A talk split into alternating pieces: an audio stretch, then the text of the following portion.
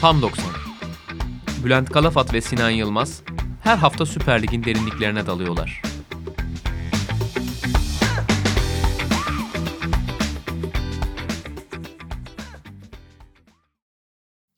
Sokrates Podcast'ten hepinize merhabalar. Tam 90'ın yeni bölümüyle sizlerle birlikteyiz. Sinan Yılmaz her zaman olduğu gibi benimle beraber. Nasılsın abi? Teşekkür ederim. Sen nasılsın? İyidir. Seni görmeyeli çok uzun zaman geçmişti. İyi oldu özlemişim. Tabii öğlen yemeğinde biraz bu programı konuştuk seninle. Nelere değiniriz, hangi konular enteresan olabilir diye. Ve biz de akışımızın biraz dışına çıkıyoruz. Tabii milli takımı özel bir bölüm olacak bu. Stefan Kuntz'un geride kalan 5 maçlık dönemine değineceğiz ve hem işte Portekiz maçını hem geride kalan dönemi hem de gelecekte belki de daha önemlisi Evet. gelecekte neler bekliyor. Neler vaat için. ettiğini konuşmak evet daha çarpıcı olabilir. Çünkü zaten hani bizim dışımızda herkes Portekiz maçına dair hemen hemen her şeyi konuşmuş olacak ve Evet. bizim konsept de biraz şey ya böyle hani dosyalar açıyoruz ve Kayseri, Hikmet Karaman atıyorum Onur Bulut falan. Hani oyuncu ve teknik adam ve o kulüp bazında. Ha, Milli takımı da hem milli takım, oyuncu havuzu ve genel olarak milli takım hem hocası Stefan Kuntz ve 5 maç ve gelecek. Bunlar üzerinden konuşuruz. Biraz böyle Kuntz'un oynatmaya başladığı ikililer de belli oldu. Yani orta ikilide kimleri kullanacağım, kanatlarda kimleri kullanacağım aşağı yukarı belli oluyor. Bunun üzerinden biraz yol haritası çizeriz milli takımın diye düşündük, konuştuk. Umarım sizlerin de keyif aldığı bir bölüm olur. Plan bu. Kısaca Portekiz maçına da değinelim tabii. Ne olursa olsun güncel bir hadise. Stefan Kuntz'tan daha önce görmediğimiz bir üçlü diziliş gördük. Ozan, Çağlar ve Meri'yi bir arada kullandı ki yani anladığımız kadarıyla plan şuydu. Bruno Fernandes, Ronaldo ve Jota üçlüsü zaten 18'i çok ciddi tehdit oluşturacak. Ve rakibi hem orta sahada hem kendi ceza sahamızda kapamak biraz lüks, biraz mümkün olmayan bir şey. Bunlardan bir tanesini tercih edip diğer taraftan biraz açık vermeyi göze alan bir tercihti bu. 3-4-3. Yani ceza sahası kısmı bir nebze tuttu ama orta sahaya o kadar çok verdik ki Motinho'nun işte ilk golde Burak'ı kaçırırkenki rahatlığı, Otavio'nun ikinci golde sağ yarım alanda Kerem Berkan Çağlar arasında ne kadar rahat topla buluşması falan. Orayı verdikten sonra 3 stoper 5 stoper çok fazla fark etmedi. Çünkü topun ceza sahamıza kaliteli bir şekilde yollanmasına engel olamadık. Bence Berkan tercihinin şöyle bir planı vardı. Otavio çok fazla merkeze girdiği için Berkan da bir merkez oyuncusu aslında. Onu takip etsin biraz daha merkeze Hakan'a yardım etsin biraz daraltalım oradan diye düşünmüş olabilir ama bunu sahaya yansıtabildik mi dersek pek yansıtamadık. Yani bir de orada şöyle bir şey oldu. Onlar zaten merkezde Motinho, Fernandes ve Silva ile 3 oyuncu kullandılar. Bunlara bir de Otavio dahil olunca dörtlü oldu aslında orası. Evet. O yüzden oraya Berkan'ın girmesi çıkması da çok Üç fazla olursun Yani en fazla. fazla 3 olabilecekti. Ya orada hem Cengiz, Kerem hem de Burak'ın orta sahaya biraz daha yardım etmesi gerekecekti ki orada yani Burak konuşuruz milli takımın geleceğini de konuşurken. Hı hı. Fakat bir konuda bizden üstün olduklarını şöyle söyleyebiliriz. En azından dünkü maç özelinde. Onların da bizim de birer tane taşımamız gereken oyuncumuz var savunmada. Yani Ronaldo ne kadar savunma yapmıyorsa Burak da o kadar yapmıyor. Birbirine çok benzer oyuncular bunlar. Biraz daha fazlasıyla hatta. Ee, evet yani Ronaldo biraz daha ekstrem bir örnek ki kariyeri boyunca Ronaldo böyleydi ama her sene 50 gol atınca çok kimse senden abi gel savunma yap demiyor tabii. Fakat onlar santraforlarının yarattığı hani dinamizm ve fiziksel eksikliği bizden çok daha iyi kapadılar. Hatta buna iki tane çok iyi örnek var bence. Bir 54 bir 56. dakika yani 2-3 dakika arayla.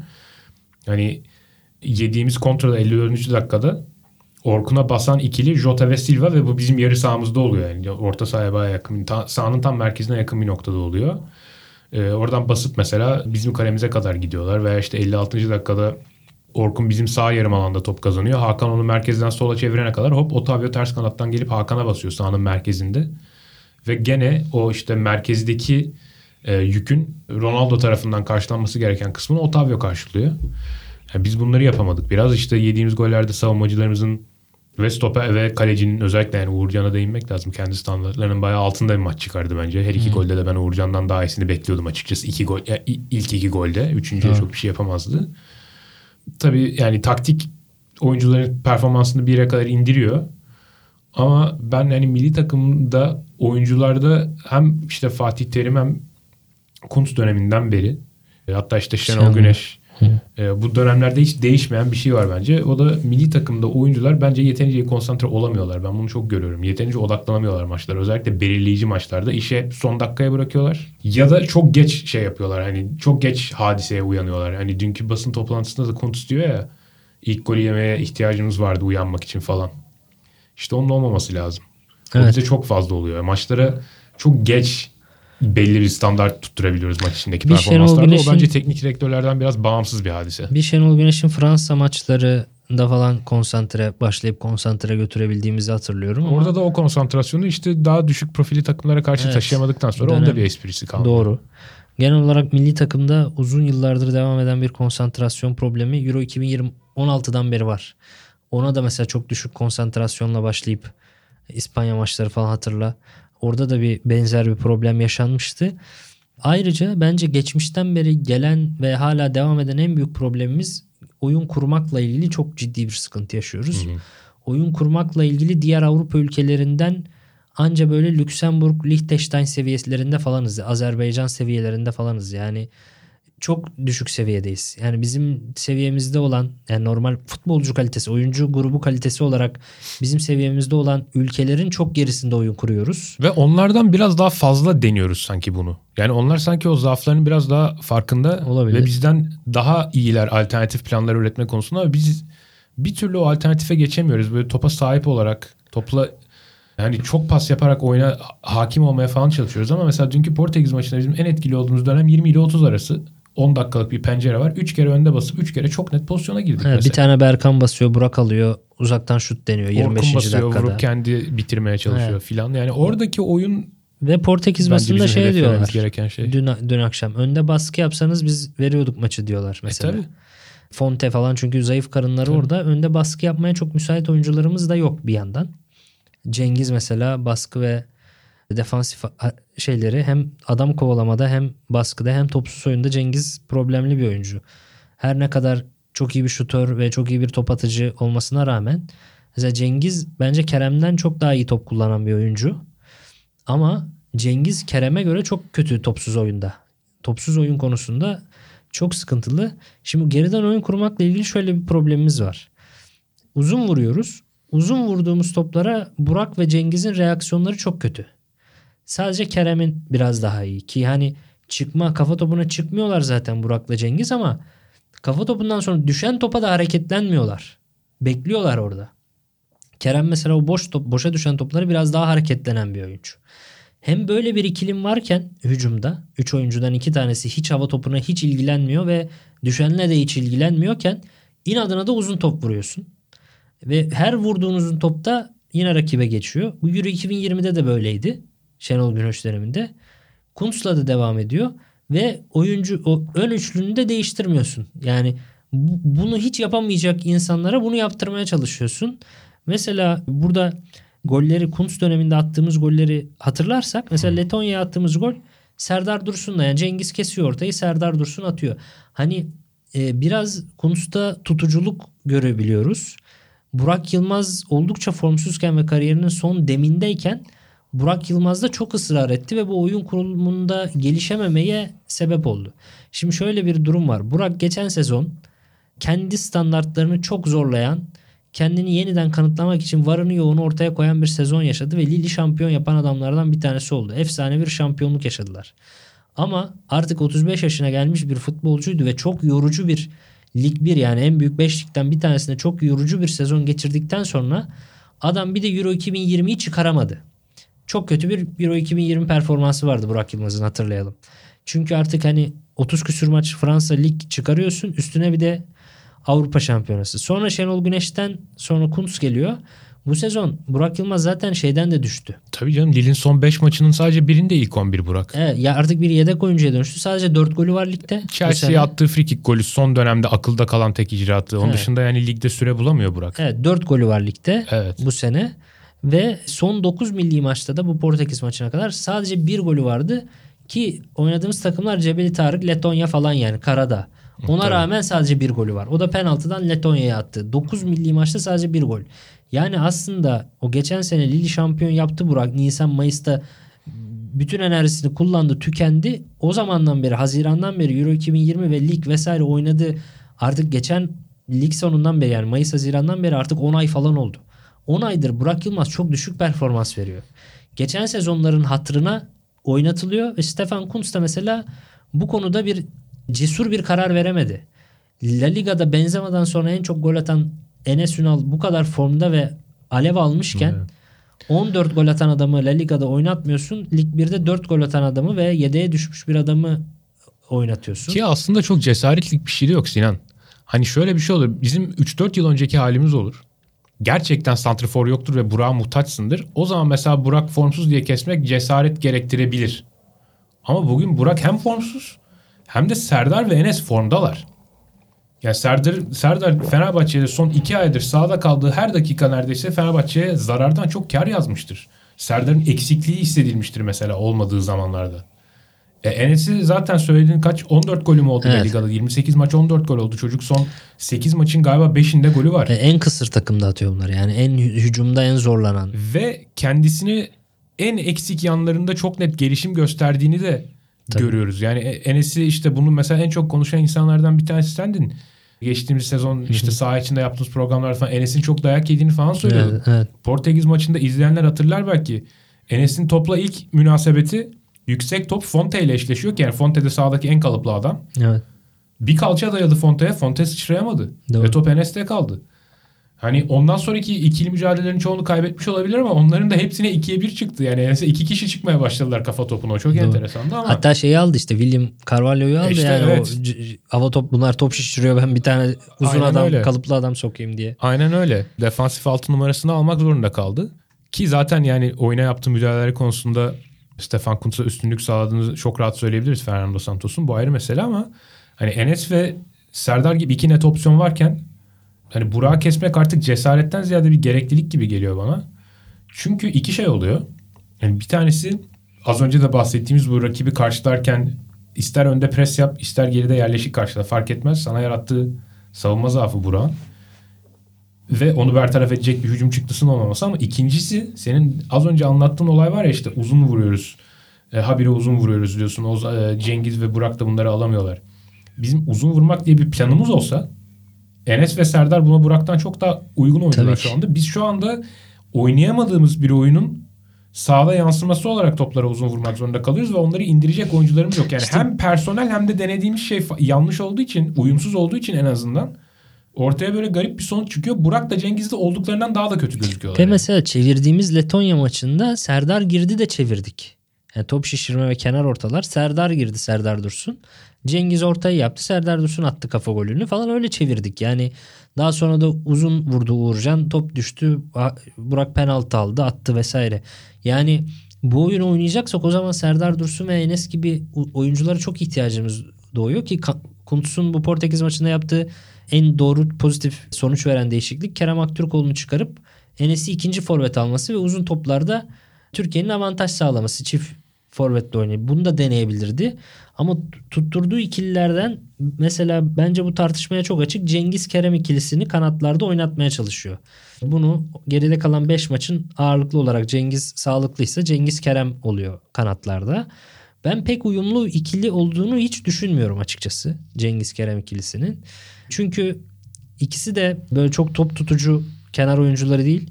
Kerem'in biraz senin söylediğin hep denge problemi var. O top tutmakta biraz zorlaştırıyor onu. Cengiz de hareketli değil. Boş- boşa çıkmakla ilgili bir problemi var. Ve biraz fazla çizgiye basan oyuncular. Merkezdeki oyuncunun da çok dominant bir santrforu değilse sağa sola hep deplase olup ikili mücadelelere girip boğuşup alamıyorsa topları iki tane çizgiye bastırdığın kanat oyuncusu da oyunun biraz dışında kalıyor ve ön üçlün biraz bertaraf ediliyor. Kolay bertaraf ediliyor. Bunu aylardır bütün maçlarda yaşıyoruz neredeyse. Yani ben açıkçası Cengiz yani Kerem'in o topsuz oyun konusunda çok geliştiğini ve ileride bir Avrupa yaparsa Cengiz'den daha potansiyelli bir oyuncu olduğunu, Cengiz'i geçebileceğini düşünüyorum. Cengiz daha yetenekli top atma konusunda daha iyi bulsam da topsuz oyun çok daha değerli olduğu için Kerem'in daha büyük futbolcu olabileceğini düşünüyorum.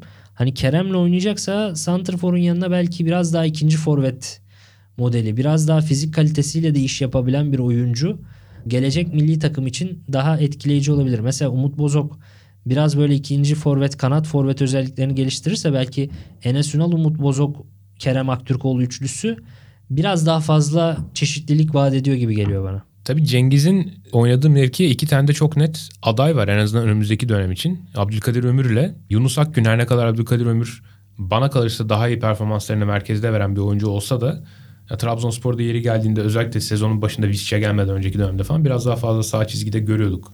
Doğru. O zaten sağ çizgiye koysanız da kendisini bir şekilde sahanın merkezine atan bir oyuncu. Topla orada buluşmak isteyen bir oyuncu. Yani hem ömür var hem de işte olağanüstü bir sezon geçiren Yunus Akgün var. Bayağı bağıra bağıra geliyor ki Yunus Akgün'ün en önemli kozu topsuz oyun. Yani Cengiz'le belki de bu bakımdan 180 derece farklı oyuncular. Çok daha farklı şeyler hayal ettirebilir. Ha, bu yani arada- ayağında topu isteme isteyen bir oyuncu değil Cengiz kadar Yunus.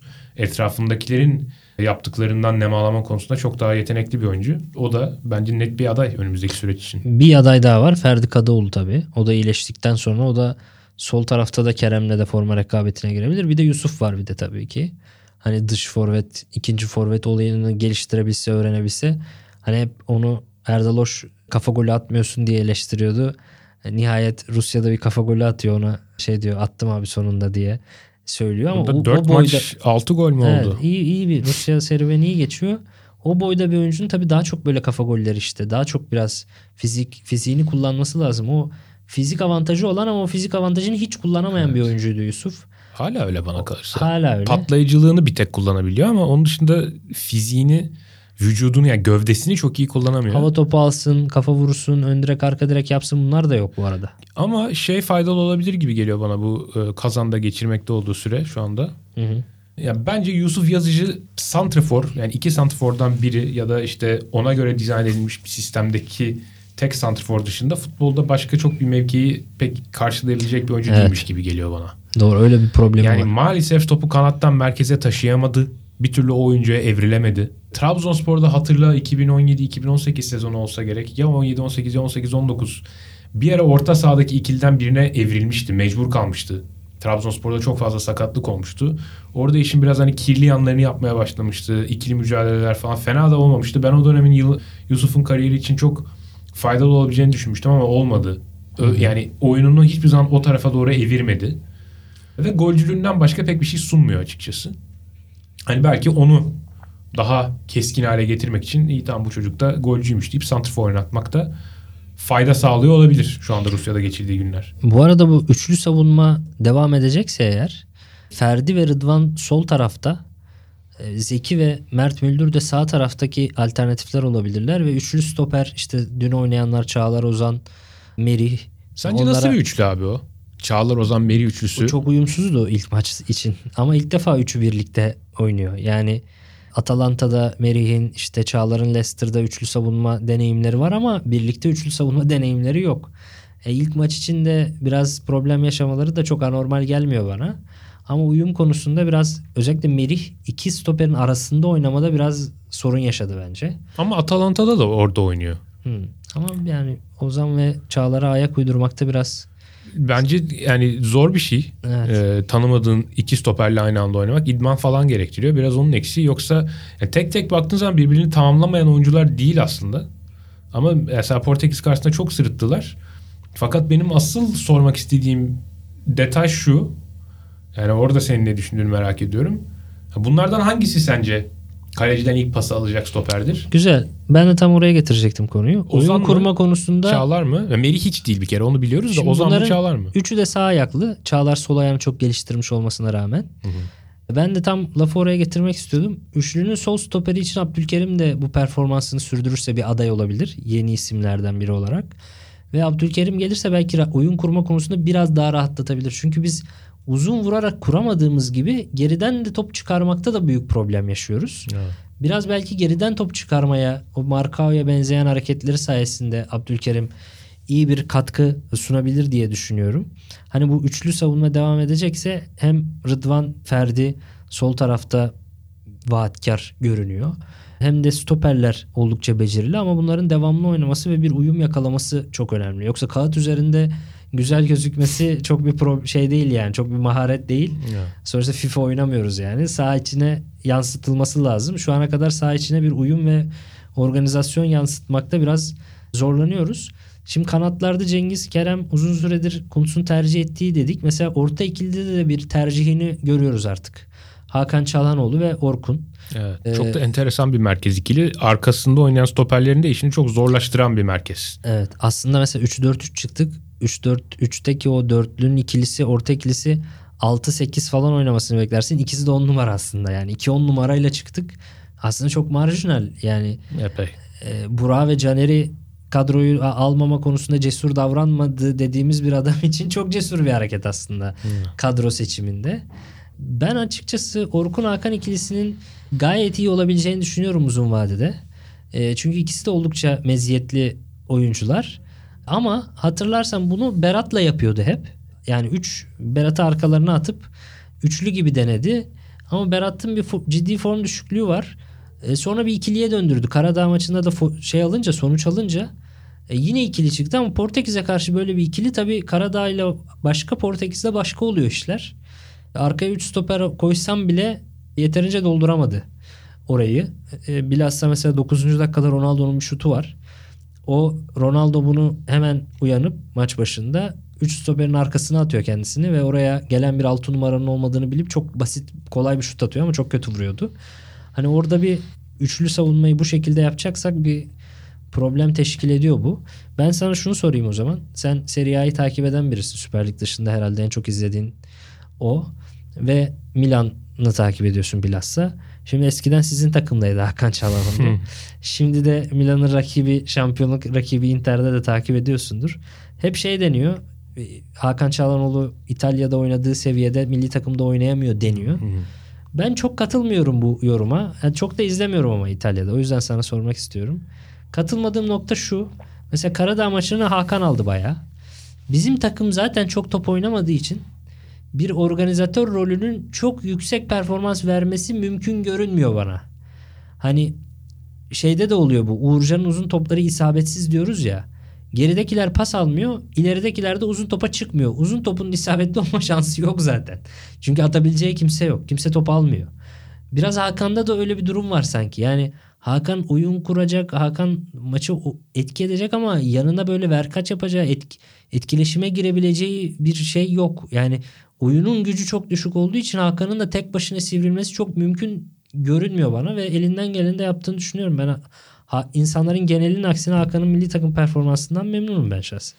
Bence Euro 2020 öncesi ve sonrası diye çok net ikiye ayrılıyor Hakan'ın performansı. Euro 2020'de Hakan sahada yoktu. Bence. Benim standartlarım yani Milan'da gösterdiğinin çok altında performans gösteriyordu ama hani orada şöyle bir açıklamayı kabul etmek durumundaydık. E, Hakan Inter'le olan durumu netleşmemişti. Turnuvaya girildiği zaman Hakan'ın aklında hep bir yerinde Inter vardı. O sözleşmenin işte tamamlanması, transferin bitmesi falan bir sebep yani, yani turnuvaya tam olarak kendisini verememiş olmasının bir sebebi olabilir.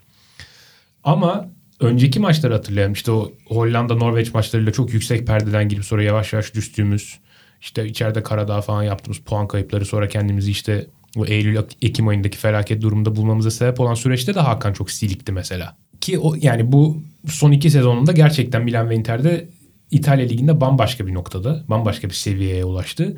Tabii ki bunun etrafındaki oyunculara çok ilgisi var. Özellikle bu sezonki Inter takımının orta üçlüsü yani birbirini olağanüstü tamamlayan üç oyuncu. Yani Marcelo Brozovic, Hakan ve Nicolo Barella.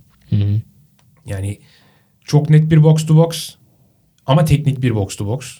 Biraz ufak fizikli teknik bir box to box. Barella yani yıllardır zaten savunma önünde oynayan, orada belli bir seviyeye gelmiş. Hem ayağı temiz hem savunma yönü çok güçlü bir oyuncu olan. Brozovic ve gerektiğinde oyun kurma, gerektiğinde hücuma katılma, işte sahanın merkezinde kalma veya yarım alanları kullanma konusunda çok özgür bırakılmış ve bu özgürlüğü çok olgun bir şekilde kullanan bir Hakan var. E, diğerlerinden daha iyi bir top atıcı. O özelliği de çıkıyor. Evet. Ve mesela bunu Inter'de şöyle çok net görebiliyorsun. Hakan'ın bu özelliğinin ne kadar önemli olduğunu. Barella'nın olmadığı maçlar mesela sondan ikinci maçlarında sanırım. Hangi maç olduğunu çıkaramadım şimdi ama Barella yoktu. Vidal'la başlamak zorunda kaldılar. Vidal'la başlamak zorunda kaldığı zaman Hakan'ın ne kadar Barella'nın rolünü tamamlama göreviyle karşı karşıya kaldığını da aslında gözlemlemek mümkün oluyor ve bunun altından kalkıyor Hakan. Hem koşuları atan, hem hareketliliği sağlayan hem de pas organizatörlüğünü yapabilen bir oyuncu Hakan. O yüzden ben Hakan'ın ne fiziksel bir zaafı olduğunu düşünüyorum. Ne tempoyu kaldıramadığını düşünüyorum mesela dünkü maç özelinde. Ne de oyun kurup mesela Hakan'a oyun mu kurdurdur diye eleştiriliyordu. Çok yersiz bir eleştiri. Kralını kuruyor İtalya'da gerektiği zaman. Hakan'a bu kadar çok koşuyla işte hücuma kat- katkısı istenmez. Hakan daha bağlantı oyuncusu. Hakan bir orta saha oyuncusunun yap- yapması gereken her şeyi belli yani ortalamanın üzerinde yapabilen bir oyuncu. Ben benim İtalya'da gördüğüm bu ki İtalya'da teknik taktik olarak Avrupa'nın sayılı liglerinden bir tanesi. Eğer orada bu oyuncu bunu yapabiliyorsa bu oyuncunun fiziksel bir eksiği yoktur.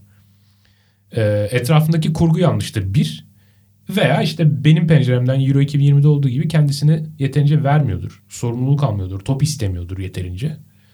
Ama senin dediğin gibi mesela gerçekten net tesir ettiği, olumlu anlamda net tesir ettiği maçlar var. Yani bunları sayıcı arttırmanın yolu yani biraz Hakan'dan geçiyor ama biraz da onun etrafında dizdiğin takımdan geçiyor. Mesela şimdi sayıyoruz seninle. İşte kanatların merkeze verdiği katkının eksikliğinden söz ediyoruz. Cengiz'le Burak'ın hem hücumda hem savunmada yetersiz kaldığını söylüyoruz. İşte Berkan'ı bir sol bek olarak oynatıyorsun. O merkeze yeterli katkıyı verememiş falan. Ve böyle bir ortamda etrafındaki bütün parçalar Inter ve Milan'dakinden çok farklı ve eksik olunca evet o noktada seni taşıyamıyor olabilir. Bizim de demek ki Hakan'dan daha iyi verim almanın yollarını bulmamız gerekiyor. Benim Kuntz'u en çok övdüğüm noktalardan bir tanesidir mesela. Hakan'ı hayata döndürmesi. Ama gene de daha fazlasını alabilmeliyiz bence. Valla şimdi az Orkun Hakan iyi bir ikili olabilir diyorum. İkisi de yetenekli oyuncular. Ben Orkun'un da performansından memnunum bu arada milli takım performansından. Biraz daha fazlasını da verebilir tabii ki. Arkalarına işte mesela Brozovic dedik. Bizim şu anda son iki maçta arkalarına koyduğumuz oyuncu yok. Belki de mesela şunu yapabilirdik üçlü savunma oynayacaksak. Üçlü savunma artı önüne Dorukan, Taylan, Berkan, formda olursa Berat, Okay 5 tane 6 numara saydım şimdi bir çırpıda. Bunlardan bir tanesi hangisi en formdaysa ve onun önüne Hakan Orkun 2-8 numara 8-10 gibi. Kenarlarda da işte Ferdi veya Rıdvan solda, Zeki veya Mert sağda. İleriye de iki tane forvet yani üç tane Cengiz Kerem Burak Tabii. değil de 3-5-2. İki, iki oyuncu koy. Bir tane santrfor Enes olacak artık Burak olmadığı ve onun etrafına da Kerem. onun uydusu gibi Kerem sağa sola geçsin. Bir çizgi oyuncusu evet. gibi. Mesela bu da yapılıp daha kapalı bir oyun sergilenebilirdi Benim Portekiz'e karşı. İkinci yarıda beklediğim değişiklik tam olarak buydu zaten. Hani Berkan'ı merkeze al. Zaten sağda mesela sağ içinden yap değişikliği. Hı hı. Merkezi 3 ile Cengiz'i çıkar. Ve işte senin dediğin şeye çok daha benzer bir şekilde devam et. Yani kanat mesela sol kanat beki olarak bir- şey bulman gerekiyor orada. Ya belki ilk etapta şöyle yapabilirdi. Kerem'i bir sol kanat beki gibi oraya çekebilirdi. İleride Burak da Cengiz'i bırak. Merkezde Berkan, Orkun, Hakan diye üçle. Çünkü baktığında şöyle bir şey görüyoruz abi. Hakan'ın Kuntz dönemindeki partnerleri bir defa Orkun'la tek. İşte dün akşam Portekiz'e karşı. Bir defa Berat'la tek. O sanırım şey maçı. Karadağ maçının Karadağ ikinci maçı yarısı olabilir. da öyle oldu. Yani Berat çıktı galiba ikinci yarıda da Karadağ maçı sonra. Orkun Berat. Bir de e, Ozan Berat var. Hı. Bir de Ozan Yusuf var. Yani üçlülerde ve ikililerde partnerleri sürekli değişiyor. Yani Orkun'la tekli, Berat'la tekli, Orkun Berat Hakan, Ozan Berat Hakan, Okay Yusuf Hakan diye 5 maçta 5 farklı partner şeyle e, düzeniyle oynadı. Mesela aslında bunlardan kağıt üstünde en mantıklısı yani Hakan'ın yanına biraz daha tempolu orayı defansif açıdan toparlayacak oyuncu olarak düşündüğün Ozan ama Ozan İngiltere'ye gidip fiziksel olarak düşmeyi başaran belki tarihteki ilk insan olarak Türkiye'ye döndüğü için bunu yapamıyoruz. Orada da yani şu anda bu işi yapabilen Türkiye'deki oyuncu kim? Dorukan. Evet. Yani Berat o değil. Okay o hiç değil. Hakan Okay yaptığın zaman da bu sefer mesela çok şey kalabiliyorsun. Çok alan kat etmede zaaf yaşayabiliyorsun. Hani bunu niye düşünemedik yani Dorukan da kadrodayken dün? Onu çok anlamadım ama gelecekte bence daha çok Ya göreceğimiz bir şey olabilir. şeyi de deneyebilirdik. Daha hemen bir hafta önce Barcelona'ya karşı deplasmanda oldukça iyi sonuç vermiş Taylan Berkan ikilisiyle belki be, e, bu, Silva ve Bruno'nun yarım alanlarını kapatıp kapalı bir savunma. İşte Makedonya'da mesela sadece iki tane isabetli şut atarak eledi İtalya'yı. Onlar da 20 tane şut attırdı kalelerine atıyorum. Full kapandılar. Hiç topa sahip olmadılar. Bir tane denk getirdiler ve elediler. Hani biraz daha belki kendi gücümüzü bilerek Portekiz'de geçiş oynamayıp bu kadar ne bileyim denk oynamaya çalışmayıp bir savunma futbolu benimsesek de daha hani iyi bir sonuç alabilirdik öbür taraftan. Ama bir şey var işte bir milli takım havuzu var. Yani mesela Caner ligde ne kadar vasat oynasa bile Caner seçiliyor. Ee, Burak ne kadar dökülse bile son maçlarda kendi kulübünde yedek olsa bile Burak oynuyor gibi. Belki işte bu milli takım havuzunu değiştirmek için de Şimdi Haziran-Eylül arasında Uluslar Ligi'nde C1 grubuna düştüğümüz için Litvanya, Lüksemburg ve Faroe Adaları gibi çok zayıf takımlarla maçlar oynayacağız. Hani bu takımlar belki de yeni milli takım havuzunun, yeni milli takım kadrosunun yaratılmasına katkı sağlayabilir. Üçlü oynayacaksak işte üçlünün solunda oyun kurulumuna katkı sağlayacak Abdülkerim Bardakçı'yı belki dahil edebiliriz. Belki kanatlarda Yunus dahil edebilir. Umut Bozok da, dahil edilebilir. Ferdi'yi bir sol kenarda Rıdvan'ı bu kadar beğenmiyorsa Kuntz çünkü kadroya bile almadı. E, Belki Ferdi'yi buraya dahil edebilir. Kasımpaşa'da ciddi bir yükselişte olan Doğucan Haspolat'ı bir yeni bir altı numara. Az önce 5 tane saydım ama bunların dışında bir tane altıncı oyuncu olarak bir denenebilir. Umut Güneş var Alanya Spor'da. Gerçi o da bir oynuyor bir oynamıyor bu ara. Evet. Eren Elmalı belki eğer Rıdvan Sol gene beğenilmiyorsa fizikli sol bek olarak. Doğru. Bu tip isimler var açıkçası Kuntz şu an için 5 maçta hoca değişikliğini ben çok doğru bulmuyorum ama bizim medyada yine çıkıyor. Çünkü kenarda Şenol Güneşler, Fatih Terimler falan olunca Mustafa Denizli vesaire. E, yine çıkıyor ama yani 5 maçta ben hoca değişikliğini çok sıkıntılı buluyorum. Milli takımı daha da geriye götürebilecek bir hamle olduğunu düşünüyorum. Kesinlikle. Zemini daha çok kayganlaştırır ve güven ortamı iyice dağılır. Bence esas Kuntz için bu Haziran-Eylül arasında yapacağı yap- yapılandırma. Şu anda ideal bir geçiş dönemi onun için.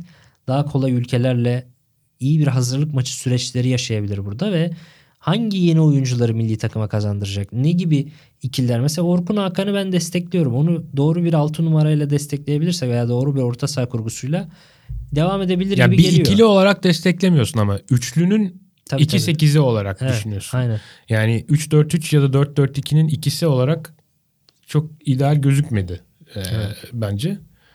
Ama evet üçlünün öndeki ikisi olarak e, şu anda öne çıkanlar onlar gibi gözüküyor. Zaten hani belki kalite olarak en eksik olduğumuz yerde zaten orası bizim sahanın tam merkezinde çok fazla alternatifimiz yok. Evet. İşte oraya doğru bir altı numarayı yerleştirmemiz lazım. Ama genel olarak bir form problemi var. Yani Tayland'da bir sakatlık problemi var. Pubis Okay'da ciddi bir form problemi var. Berat'ta çok büyük bir form düşüklüğü var. Dorukan'da yükseliş var ama Dorukan net bir altı değil. Ve sakatlık problemi var. Aynısı Berkan'da da. Berkan'da altı oynamışlığı var ama net altı değil henüz. Oturmadı yani kariyerinde. Belki oturabilir oynatırsa devamlı ama Torrent'te onu hep 8 veya çift altıdan sol taraf gibi düşündü. Orada net bir altı problemimiz var. Şu an ligde belki de en o sırada çıkış yapan işte Doğucan. Belki Doğucan Asfalat bu çıkışını sürdürürse yapabilir ama onun da yani tecrübesi deneyimi şu an için çok eksik. E, O 6 numara problemini çözebilirsek belki şey yapabilir. Veya üçlü stoperden bir tanesi biraz daha merkeze yani mesela ortadaki biraz daha önde pozisyon alıp 2-8'in arkasını doldurma gibi bir şey yapabilir mi diye düşünüyorum ama ya o da hemen 1-2 maçlı olacak bir şey değil gerçekten. Ya zaten milli takımın hep böyle bir dezavantajı var. Herhangi bir milli takımın işte hani denediğin şeyleri uygulamak için, oturtmak için çok az vaktin var. Orada performansı iki şey belirliyor. Bir, senin verdiğin karar gerçekten en ideal karara ne kadar yakındı. Yani ne kadar gerçekçi bir şey talep ettiğin oyunculardan. O teknik direktörün bence dokunuşu o oluyor. Oyuncuların dokunuşu da hani sen ne kadar hazır geliyorsun milli takıma ve farklı bir düzene, farklı bir ortama adapte olmayı ne kadar iyi başarıyorsun. Bence bizim oyuncularımızın en çok çuvalladığı yer burası oluyor Sinan. Biz bence futbolda son 10 yılda en azından fiziksel ve belli ölçüde taktiksel olarak bir gelişim kaydettik. Yerimizde saydığımızı kesinlikle söyleyemeyiz. Özellikle fizik kalite konusunda bence ciddi bir aşama kaydettik. Yakalamaya çalış yani yakalamaya yaklaşıyoruz bence biraz dünya standartına ama mental olarak yerimizde sayıyoruz bence. Fizik olarak da 5 büyük lige giden oyuncular biraz yakalıyor sanki. Merih Demiral gibi. İşte zaten oraya oyuncu pazarlayabildiğimiz, pazarlayabiliyor olmamız bu gelişimin bir sonucu. He, Onun orada bir gelişiyorlar. göstergesi. Zeki mesela, Çağlar. Hani buradan Altınordu falan biraz daha birinci ligden gidip orada fizikler olarak da oraya ya da gelişiyorlar. evet ya da onlar o eksiği tamamlıyor bizim Evet. adımız işte Arda Turan'da yaptıkları gibi şey gibi gitti oraya Kürdan gibi ilk şeyde ilk yazda omuzları formaya sığmıyordu Arda'nın mesela. Doğru. Yani bir şekilde ya o eksiği gideriyorlar ya da biz o standardı yakalayabildiğimiz için bir şekilde ihraç edebiliyoruz futbolcuyu. Olabilir. Teknik olarak zaten ben yani dünyanın geri kalanından bir eksiğimiz olduğunu hiçbir zaman düşünmüyorum. Hatta fazlamız var yani bence. Teknik teknik olarak çok şey değiliz. Biz zaafımız hiçbir zaman olmadı. Ama işte mental olarak hep şey olduk. Ortalamanın çok altında kaldık ve hala ortalamaya bence çok uzağız. işte maçlarda bireysel performansların veya oyuncuların liglerinde gösterdiği standartın çok altına düşüyor olmalarının bence temel sebebi bu. Evet bu Ee, yani İsveç biraz da teknik direktöre yardımcı olması gerekiyor mesela futbolcular. Ben Kuntz'a buradan biraz empati yapıyorum açıkçası. Yani yediğimiz gollere şöyle bir baktığın zaman yani Kuntz döneminde hani işte Norveç'e karşı yediğimiz o kornerdeki arka dur arka toptan yediğimiz duran top golü mesela. Adamlar korneri kısa kullanıyor. Kısadan uzuna dönüyorlar. Uzunda arka direkte 3 kere topa onlar dokunuyor mesela. Yani birini çıkın alın. Uğurcan alamadıysa stoper alsın. Stoper alamadıysa yere düşeni vurdurmayın falan. Hani ya senin işte şu tek- Karadağ maçında veya yediğimiz gol işte Burak savunmadan sırtı dönük top alıyor. Bir anlık şey hatasıyla kaptırıyor. Merkezden lak diye delip atıyorlar falan. Hani tabii ki biz de benzer pozisyonlara girmiyor muyuz? Benzer goller atmıyor muyuz? Evet atıyoruz işte onların ağırlığının bizim tarafımızda yer alması gerekiyor. Bireysel hatalardan bizim daha çok elde bir şeyler elde eden takım olmamız gerekiyor. Daha çok kaybedenden ötürü. Nedense benim çocukluğumdan beri onlar bizim aleyhimize daha çok oluyor. Evet. Ve bunu bir türlü değiştiremiyoruz. Ve bu da üst yapılanmayla değişecek bir şeye benzemiyor zaten. Yani biraz Doğru. daha sosyokültürel bir şey. Mesela Hamit Altıntop da şu an çok eleştiriliyor ama Hamit Altıntop'un kararlarının ve başarısının direkt A milli takım seçiciliği üzerinden, Kuntz üzerinden okunmaması lazım. Hala Ümit milli takım Tonlay Kafkas mı çalıştıracak? U19 takımı kim çalıştıracak? U17 takımı, U15 takımları kimler çalıştıracak? Ve daha hatta alt yaş kategorilerinde neler olacak? Hamit Altıntop'un de- Türk futbolunda değişim veya pozitif katkı sağlayabileceği alanlar bu alanlar. Altyapıyı değiştirirsen üst yapıya zaten sirayet eder. Az önce dediğin bizim teknikle ilgili hiçbir problemimiz olmadığı şeyi mesela İsveç gibi takımları izlediğim zaman Türkiye'de neyin eksik olduğunu çok net anlıyorsun. Yani İsveç mesela bizim 180 derece tersimiz olan ülke İsveç gibi kuzey ülkeleri. Yetenek olarak belki bizden üstün değiller ama mental olarak çok güçlü olduğu için muhtemelen 10 kere eşleşsek 8 kere İsveç eleyecek bizi. Bizden daha yetenekli olmayan bir oyuncu grubuyla bizi eleyecekler. O onu da aslında hep teknik adamlar şeyi ister ya hani bende yetenekli oyuncular olsun ben onları koştururum, doğru koştururum, doğru taktik ve şeyi yaparım ve başarı gelir. Normalde işte belli bir birim param varsa atıyorum 10 birim param varsa 10 birimlik şeyle yetenekli oyuncu almaya çalışırsın. Kaliteli oyuncu almaya çalışırsın. Şimdi bizde o yetenekli ve kaliteli oyuncu grubunu İsveçliler kadar konsantre ve mental olarak güçlü hale getirememe durumu 10 yıllardır süren bir problem. O problemi aşmak için aslında Hamit Altıntop'un bu altyapılanmada uzun vadeli olarak katkı sağlayabileceği şeyler yapması lazım. Ama Hamit Altıntop'tan önce de Tonlay Kafkas çalıştırıyordu. Tonlay Kafkas'ı da biliyoruz işte basın toplantısında milletle kavga eden bir adam. Oyuncularına yaklaşımı da 3 aşağı 5 yukarı tavırlarından belli. Yani bu isimle mi genç oyuncuları mental açıdan güçlendirmeyi planlıyor Hamit Altıntop? Biraz onun üzerine düşünse iyi olur diye tahmin ediyorum. Mesela Ardaları mardaları A milli takım seviyesine hazırlayacak kişi o. Evet. Yani hepsi, hepsi onun tedrisi altından geçecek bir şey. Veya Serdar Saatçi atıyorum. Hani Güven, Rıdvan eğer bir gün A, A milli takım seviyesinde oyuncu olacaklarsa ya da olamayacaklarsa ya bunda mesela Tolunay Kafkas'la geçirdikleri dönemin bayağı etkisi var. Ha Şimdi Ömer Faruk Beyazlar, Arda Gülerler bunlar yine yetenekli oyuncular çok çıkıyor aşağıdan. Ama Tonlay Kafkas mental olarak güçlendirecek? İşte. Onu onu düşünmemiz lazım milli takımla ilgili olarak. Ki yani bu zaten çocukluğundan beri futbolu takip e, eden herkesin aşağı yukarı aşina olduğu bir konu. Yani bizim bu psikolojik kırılmalarda hep kaybeden tarafta olmamız, kendi kendimizi yenmeye çok meyilli olmamız falan. Ki hakikaten bunlar kökten bir şekilde çok daha tabandan bir şekilde e, çözülmedikçe üst taraftan yapılan dokunuşlar sadece bir yere kadar tesir edebiliyor. Maalesef bir kere daha büyük bir turnuvaya katılamıyoruz. İşte 71 yılda bir kere mi katılmış oluyoruz şimdi? Evet. Yani rezalet bir tablo. Kendisine futbol ülkesi diye kandıran bir ülkenin şu gerçeğe bakıp "Aa, biz futbol ülkesi falan değiliz ama olmak için yapmamız gereken şeyler var diye bir uyanması lazım. Ama bizim de en sevmediğim şey uyanmak biliyorsun pek. Doğru. Sevmediğimiz bir şey. Rüya görmeyi daha çok seviyoruz. Bakalım 22 Ekim'de sanırım 2024 Almanya'da düzenlenecek 9 Ekim 2022'de pardon 2024'te Almanya'da düzenlenecek Euro 2024'ün işte grup eleme gruplarının kuralları çekilecek. Bakalım orada nasıl bir gruba düşeceğiz. Orada bizi yeni bir macera bekliyor olacak. Ama önce şu bir zahmet Uluslar Ligi C1 grubunu namalup 6'da 6 yaparak bir tamamlayalım da ondan sonrasına bakarız ama sanki Litvanya'nın bize bir çelmesi varmış gibi geliyor. Yani. Muhtemelen. Var mı ekleyeceğim bir şey yoksa toparlayalım mı Yok yavaştan? abi toparlayabiliriz. Ağzına sağlık. Senin de çok sağ ol. Tabii ki sizlere de çok teşekkür ederiz e, dinlediğiniz için. Önümüzdeki hafta tekrar tam 90'daki Süper Lig klasörlerine, Süper Lig'e özel e, dosyalarımıza geri döneceğiz. Bugün milli takıma bir özel bir bölüm yapalım dedik. Umarız hoşunuza gitmiştir. Bir sonraki bölümümüzde görüşmek üzere diyoruz. Kendinize iyi bakın. Hoşçakalın.